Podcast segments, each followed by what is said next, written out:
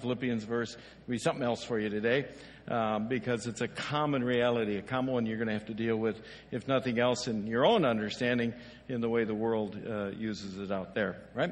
And uh, just a little teaser uh, starting next week, we start a new message series uh, called Ghosts. We're going to look, uh, take four weeks and look at uh, the power of the Holy Spirit work in our lives every day. So I hope you're going to be here for Ghost as we go into that. But for today, let's get untwisted. Okay, you ready? Let's get untwisted and look at, uh, at a verse. So you're going to want to grab your half sheet or uh, grab your app, whatever it is you're going to use to uh, follow along, take notes. And there's going to be one phrase that I uh, want you to write down. So you got to have something to write with and something to uh, write it on because I didn't put it in your notes, but it's a really good gem you're going to want to hold on to, I think. Okay?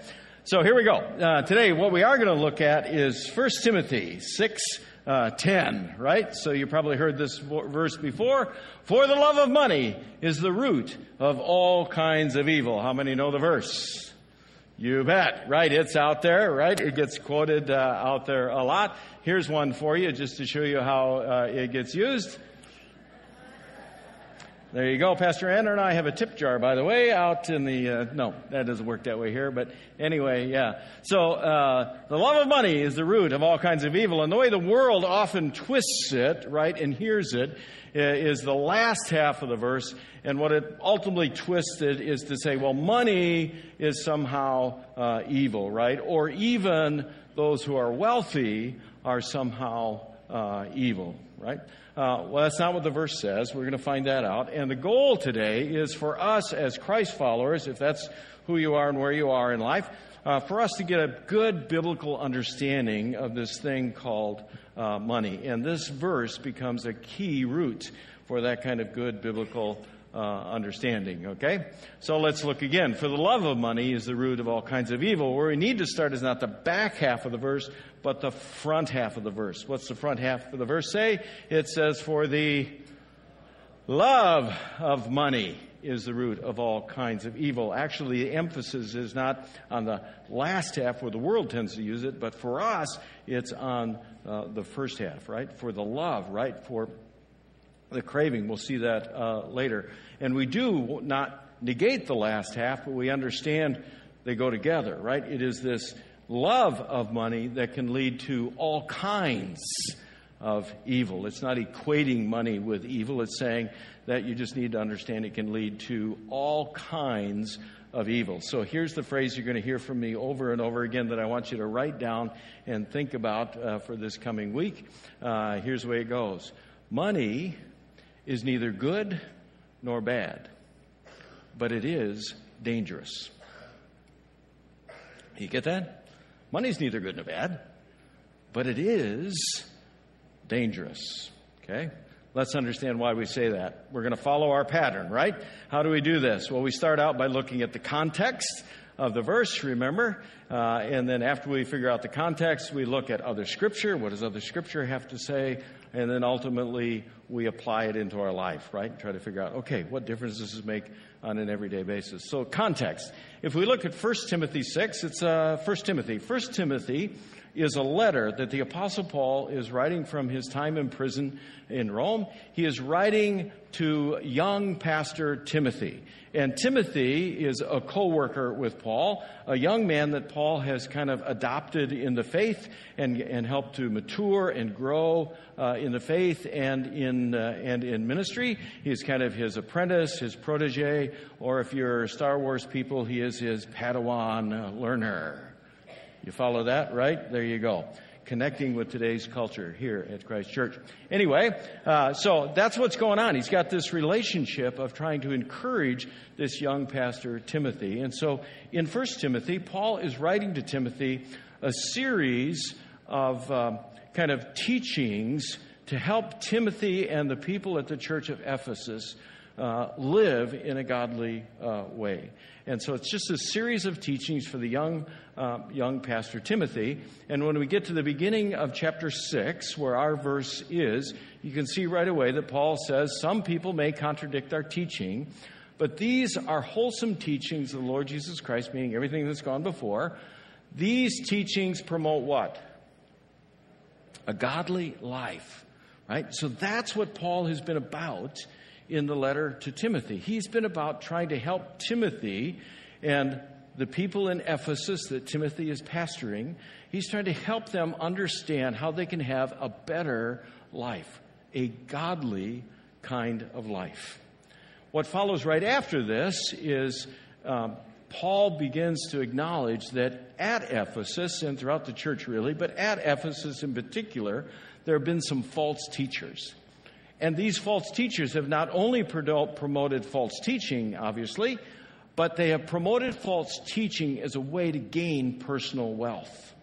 So they're using the gospel and they're twisting the gospel. They're giving out some false teaching, and as a result, they're, they're raising their stock of importance and getting wealth from this teaching that they're, that they're promoting. Okay?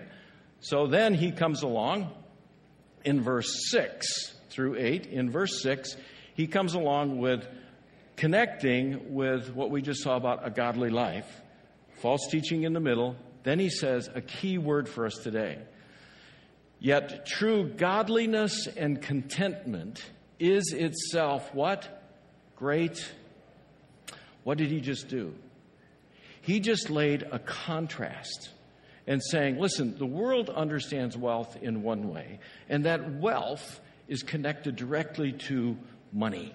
Just like those false teachers, right? Just what they've been doing. They've been false teaching and creating personal wealth right? He's, that's a worldly perspective for us if you're already a Christ follower, right? If you're part of the church of Ephesus, right? If you're already following Christ, different perspective, whole different worldview.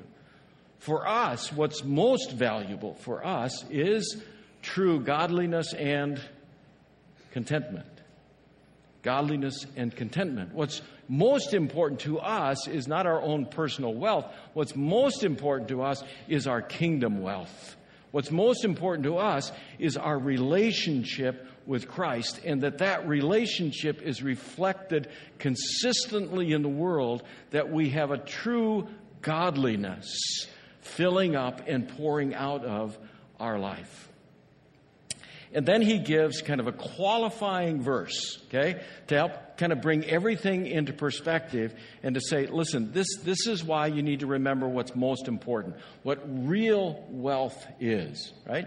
Verse 7 says, After all, we brought nothing with us when we came into the world, and we can't take anything with us when we leave it. What do you just do? Well, the false teachers, remember, are about worldly wealth. He's saying, no, that's not wealth for Christ followers. Our wealth is godliness and contentment. And he qualifies it all by just kind of giving this base reality, kind of this absolute shot uh, to, to, uh, to, to reality, right? For us to understand, look, you step back and think about it for a minute. You didn't bring anything in, you're not going to take anything out. So you can spend your whole life creating all this personal wealth, but ultimately it measures to nothing. Where kingdom wealth, kingdom wealth expands to the kingdom. And he can end up then in verse 8 saying, So, for us, Christ followers, if we have enough food and clothing, let us be content. He totally reorients our thinking as Christ followers about what's important to us as we look to the experience of wealth. Not worldly wealth, but kingdom wealth. Kingdom wealth. And then he goes in the verses right before ours, he goes into showing the problems and the risks with worldly wealth. He says, But people who long to be rich, right? So, what is their intention? Their heart is being drawn into seeking only worldly wealth, right?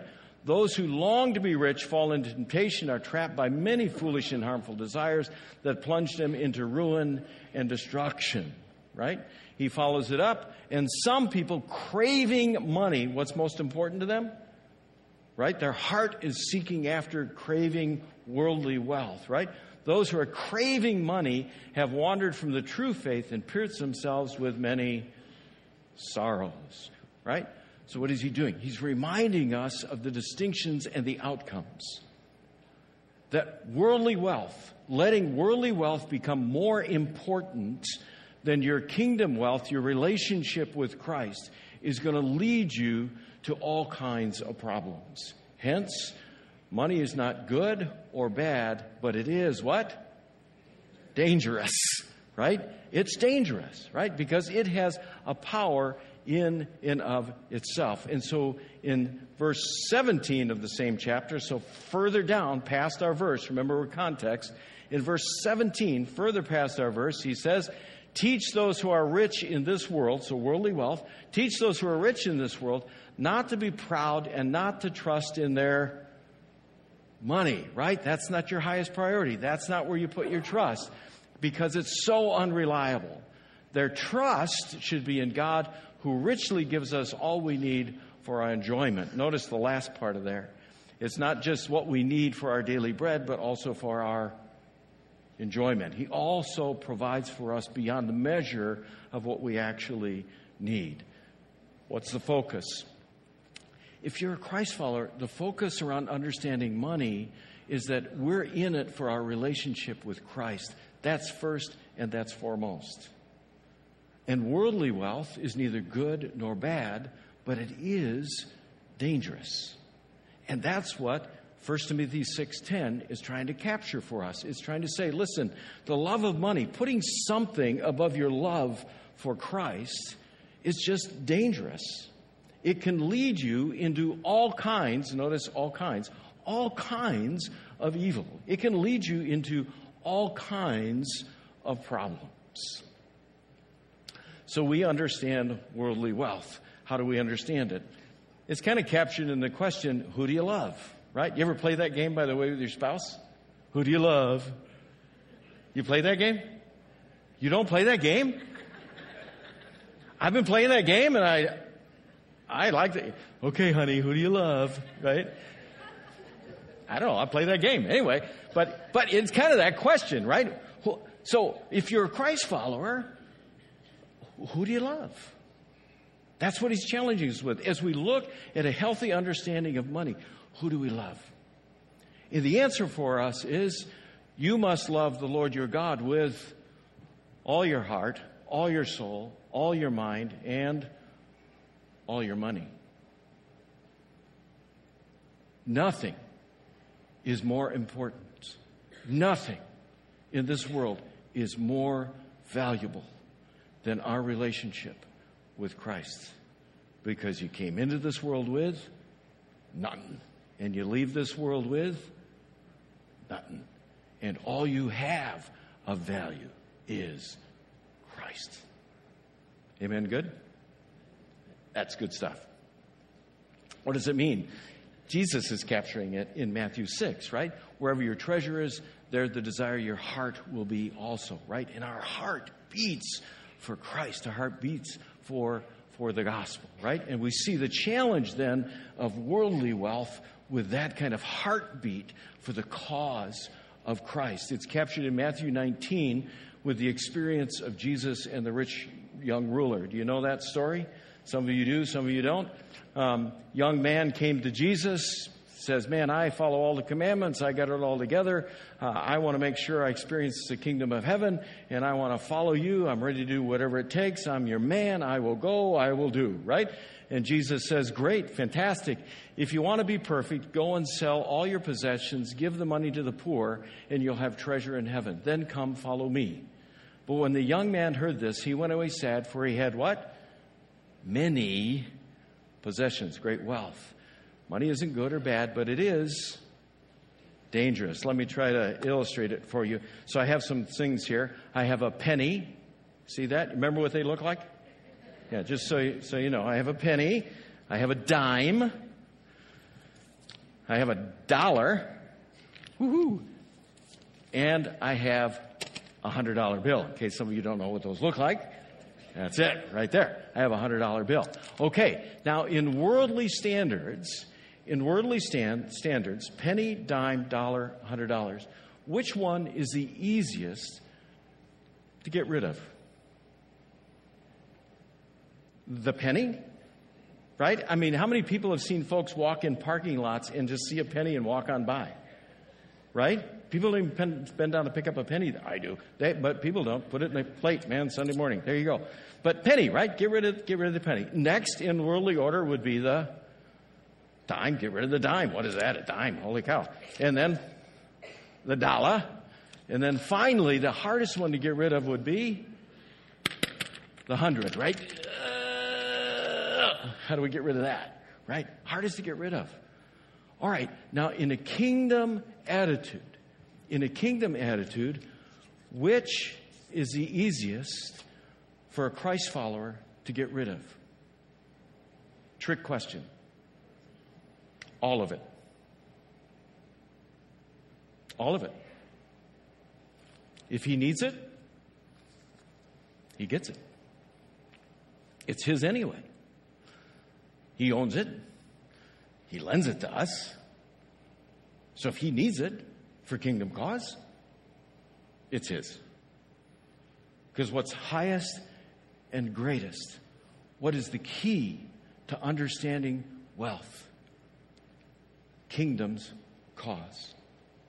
Godliness and contentment is real wealth. Follow?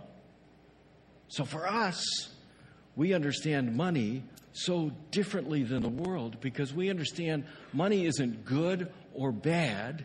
It is dangerous because it can lead us away and put, put distance in our relationship with Christ. It's not good or bad, it's dangerous, but it's also there for kingdom's cause. It's there for kingdom's cause, right? So we can go back to Paul in Timothy and hear him say what? Yet true godliness with contentment, that, that is itself great wealth, right? Brought nothing in, going to take nothing out.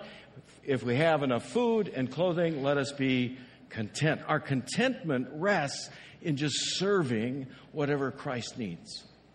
That's where our contentment rests, right? And it's a question of trust. And so in 17, teach those who are rich in this world, don't be proud and not to do what? Don't trust the money. Instead, do what? Their trust should be in God who richly gives us all we need for our enjoyment. Here's the real key. You see, we can give it away. Why? Because we trust God. What do we trust? A hundred bucks? Seriously. If you, you, you give it away, He can give it back. He can multiply it. You see, our trust says we know a God who owns cattle on a thousand hills and He can lend a few. So our trust when it comes to this monetary wealth thing is we know God first and foremost. We love Him first and foremost. We're into kingdom cause first and foremost. And we just know God is going to take care of us. He is able and He will provide for us. It's captured here in Hebrews 13 5, right? Don't love money. Be satisfied with what you have, for God has said what? I will never fail you and I will never abandon you. Do you believe that? Christ follower? Do you believe that God will never fail you financially? Do you believe He'll never abandon you financially? See, therein lies our real question. We put our trust in God and not in worldly wealth. We know God is greater. Our highest, most important, is loving Him above all things. Okay? And we know money isn't good or bad, but it is dangerous. Jesus warns us in Luke 12 Beware, beware, beware. Guard against every kind of greed. Life is measured not by how much you own, right? 1 Timothy 6, remember what it said? It is the root of all kinds of evil, right? How many folks know folks that ended up embezzling money from companies? All kinds of evil. How many folks know marriages that have fallen on hard times and been destroyed because of fights over money?